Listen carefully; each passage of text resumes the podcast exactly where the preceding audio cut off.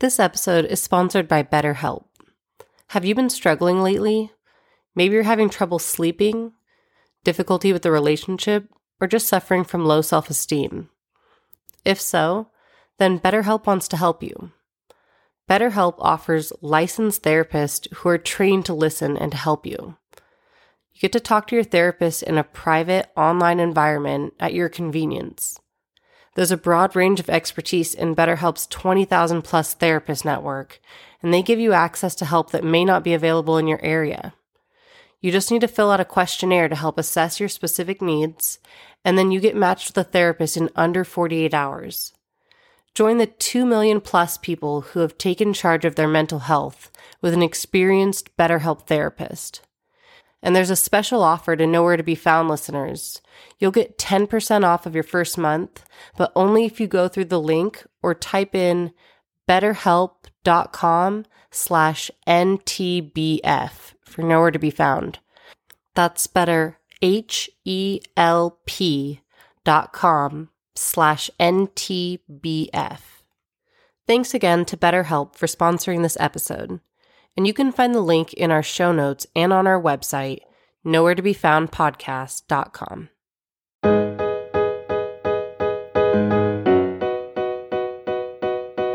I'm your host, Amanda Papineau, and this is Nowhere to Be Found.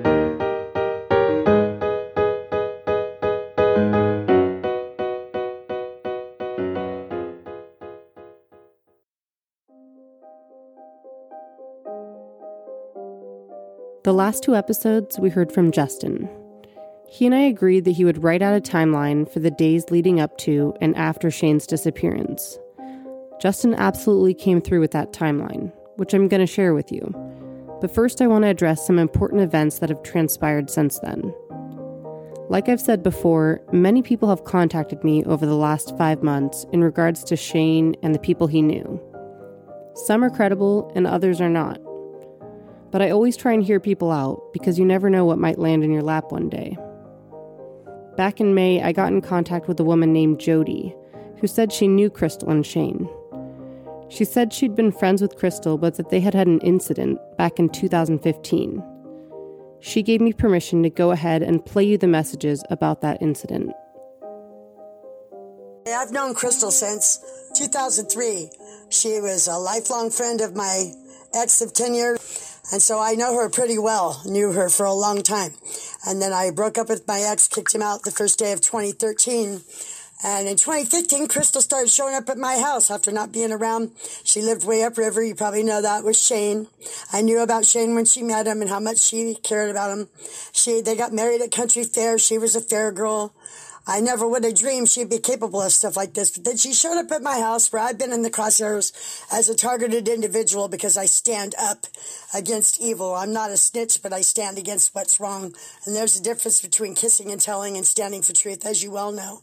She showed up at my house where I was under complete duress inside and outside of my house, whacked on crystal meth out of her mind, just whacked. And she kept coming over. When she hadn't been around for all that time, she never had time. But she kept coming over persistently, trying to get a hold of me. And she was like, Oh, you know all the things you've shared with me about what you believe about universal truth and God and everything. She goes, Well, the ascension, it's you, it's you. And she's all out of it. And she was practically drooling at the mouth and trying to get me to go on rides with her in this vehicle to go to the grocery store. I'm like, Why? I don't need to go to the grocery store. And um, she was bugging me. But then finally, I was like, Whatever. So I went to the grocery store Winco in West Eugene because my house that I lost to mortgage fraud was in West Eugene. But she didn't go to the store. She drove past Winco off Cubitt Street over there off uh, da- uh, Barger and went to way back in that neighborhood on some little cul-de-sac and parked in front of some house and left me in her vehicle for a long time.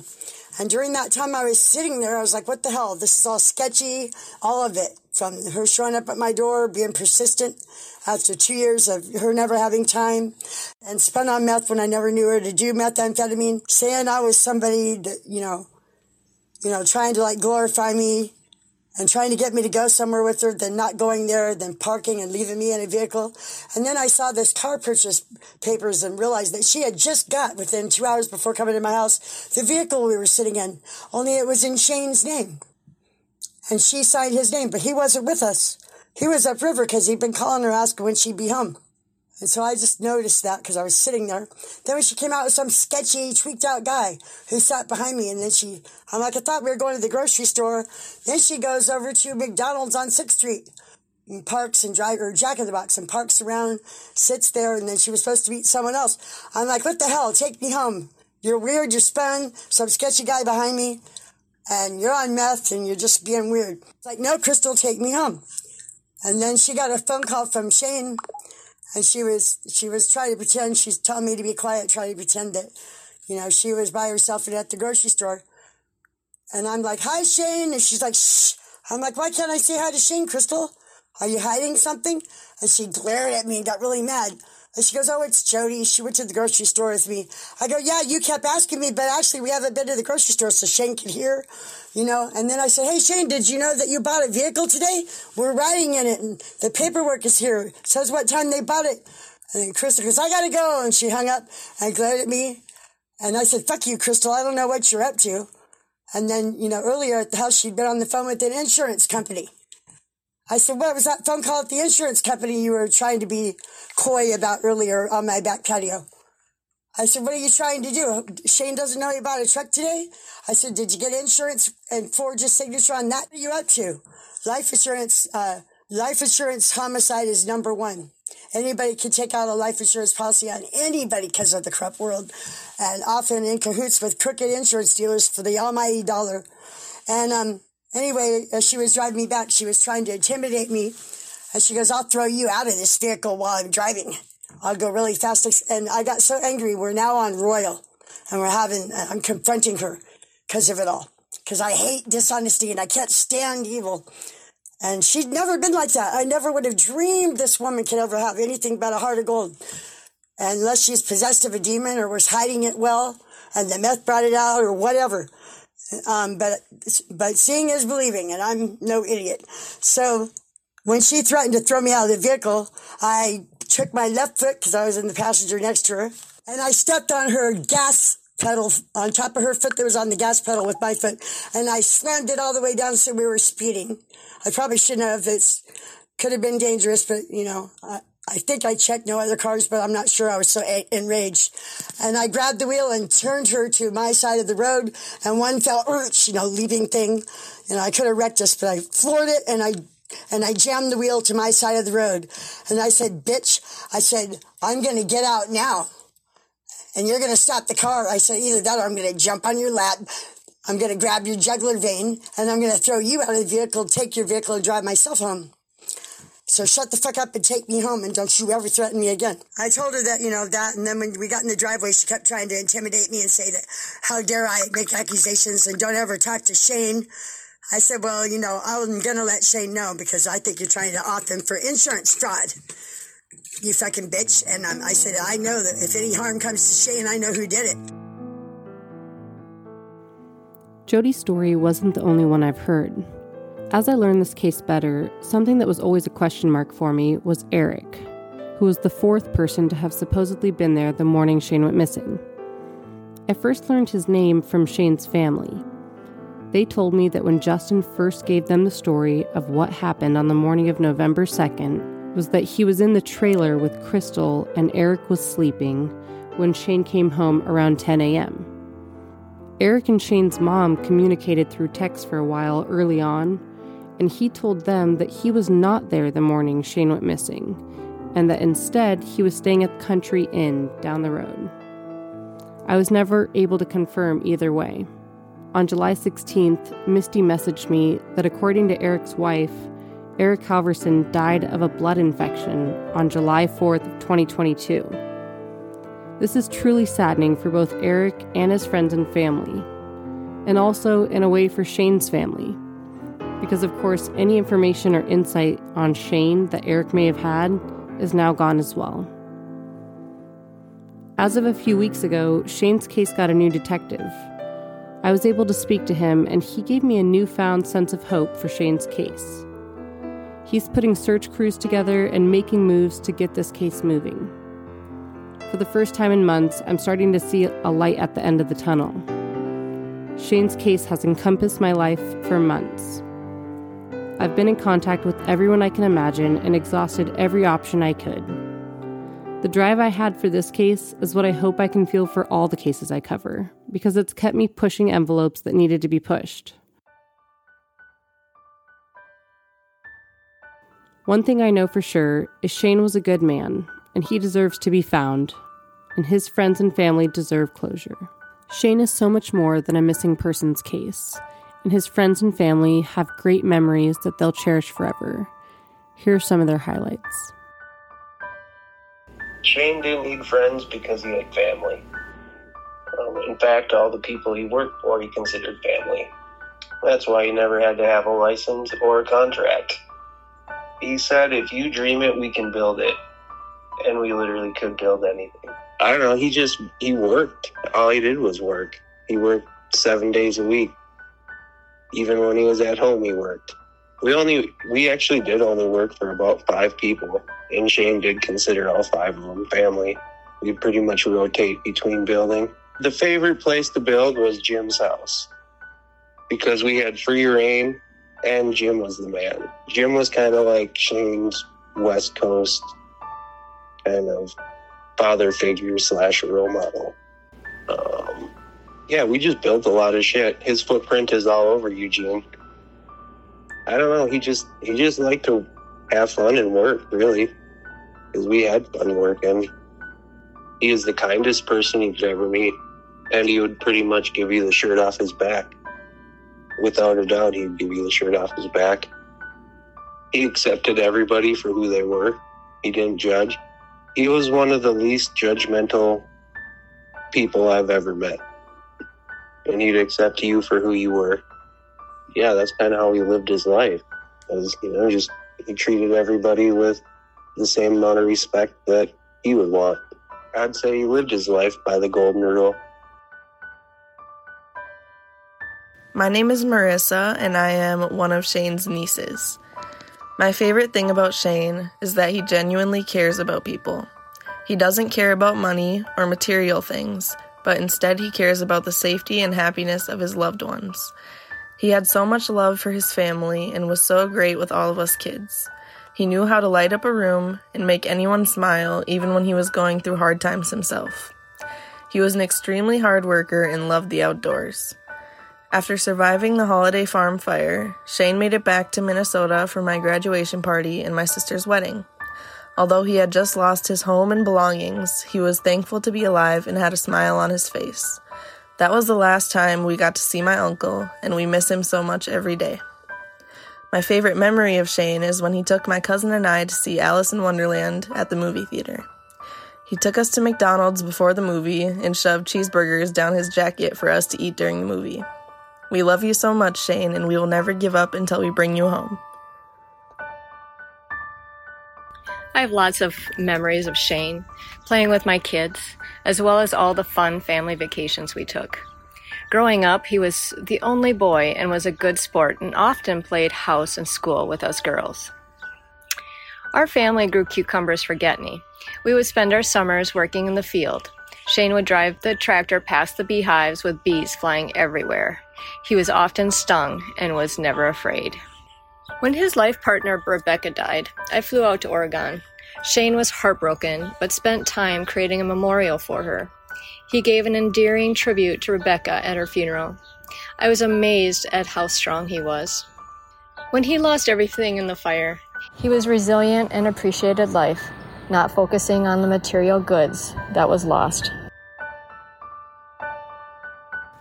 I'm Misty, Shane's younger sister, and I don't really have just one particular story to share, but rather just wanted people to know what kind of person Shane was. With five of us kids growing up on a farm in a small town, we had no other choice than to get creative and find things to do. Just one of our ideas of fun was seeing who could jump from the highest rung of the ladder in a grain bin full of corn or beans. We had a three wheeler, go kart, made forts, played in the hay barn. Always had lots of animals and surely got into some mischief, but we were also taught by our parents from a very young age how to work hard, and Shane definitely carried that on throughout his life. When he was able to pull himself away from work to come home for various events, he would always show us pictures of the projects he was working on. He took great pride in what he built, and it was such a prominent piece of his life. Between his visits home, our mom usually kept us in the loop as far as what was going on with him, since they would talk on a weekly basis for sure. He shared a lot with her, including his plan to get divorced while they were in Texas. Despite everything that had happened there, he was still kind and caring enough to want to first get Crystal back to Oregon where she knew people. I can't say I would have done the same, but he had such a big heart. As his younger sister, I really looked up to him. His mannerisms and easygoing attitude was so compelling. He didn't like conflict, never complained, never asked or expected anything from anyone. I called him right after the fire, and he was more concerned about the people who were unaccounted for than he was about anything else. After the initial shock, he sent a text that said, We barely made it. Crazy how little time we had. And holy shit, nothing left. But so many have it much worse. Being thousands of miles away, we wanted to do something to help, so we asked if we could set up a GoFundMe account. He was a little hesitant, but did end up agreeing. He was so shocked at the number of people who were willing to help and was so grateful for their generosity. We share those feelings with him now, as my family and I are so thankful for everyone for helping us to bring Shane home. I'll end with my favorite text from him. It's short and sweet, but it says, Every day is a blessing. Love you guys. This is Stacy, Shane's sister. I'm about a year and a half older than Shane, and some of my fondest memories of him were from growing up on a farm in a small town in Minnesota. We spent most of our time outside, and the things we did together that are most memorable to me are shooting at things with our BB guns, building forts in the hay barn, riding go karts, three wheelers, and dirt bikes for hours on end. Sometimes my mom would have a freezer full of pumpkin bars, and we would stop riding every half hour or so and grab a pumpkin bar out of the freezer. We had a huge garden out of and out of all of our siblings, Shane is the only one that loved to eat green peppers right out of the garden. He loved them. We explored every inch of the land and the farm buildings, from the rafters where we would climb up and hang swings to the cubbies in the bottom of the barn where the cats would have their kittens. We built bike ramps and we rode them over them over and over again.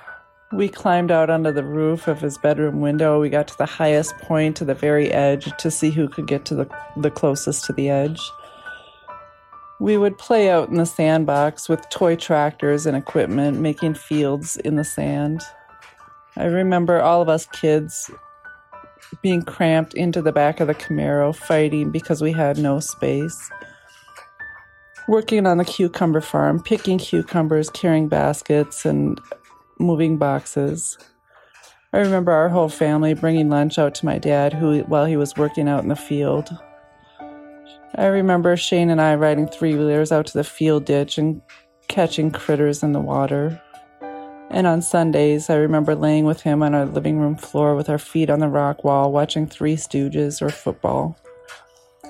These are some of my childhood, favorite childhood memories of Shane that I will always cherish. I love you, Shane, wherever you are. None of our lives will be the same without you. This is Marge, Shane's mom. And this is the hardest thing that I've ever had to do in my 70 years. But Shane was a loving and caring person. He was in the middle of five children, four girls, and him.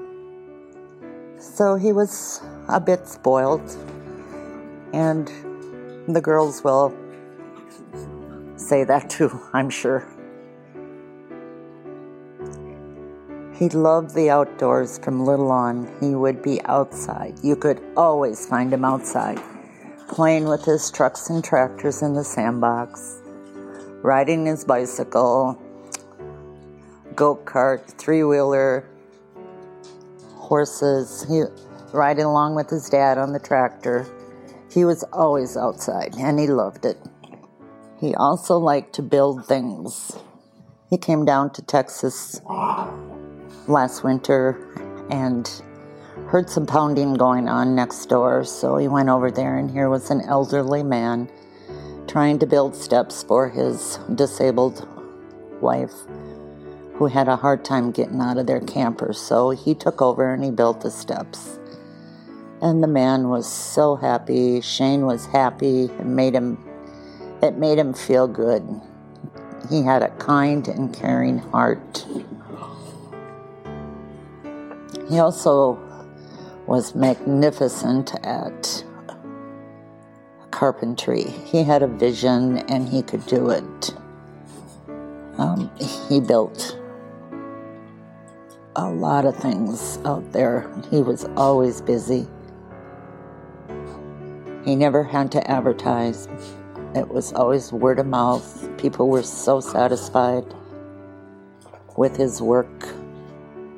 And he was proud of it, and I was proud of him. Three days before he disappeared, he called. It was my birthday. He called and just to see how we were and wished me happy birthday and said he loved me. And he'd call about once or twice every week, asking for advice or telling me what he's doing with the old property and the new property. He'd be sending pictures of the fruit trees, the wildflowers that were coming up, some of the projects he was building. Uh, he built a, a picnic table out of a half a log, and it was gorgeous. He was always working, doing something. He was a go-getter.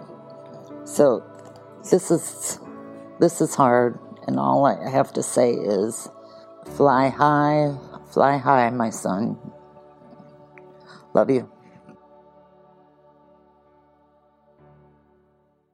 We've been asked how our listeners can contribute to the show, so we set up an account with Patreon.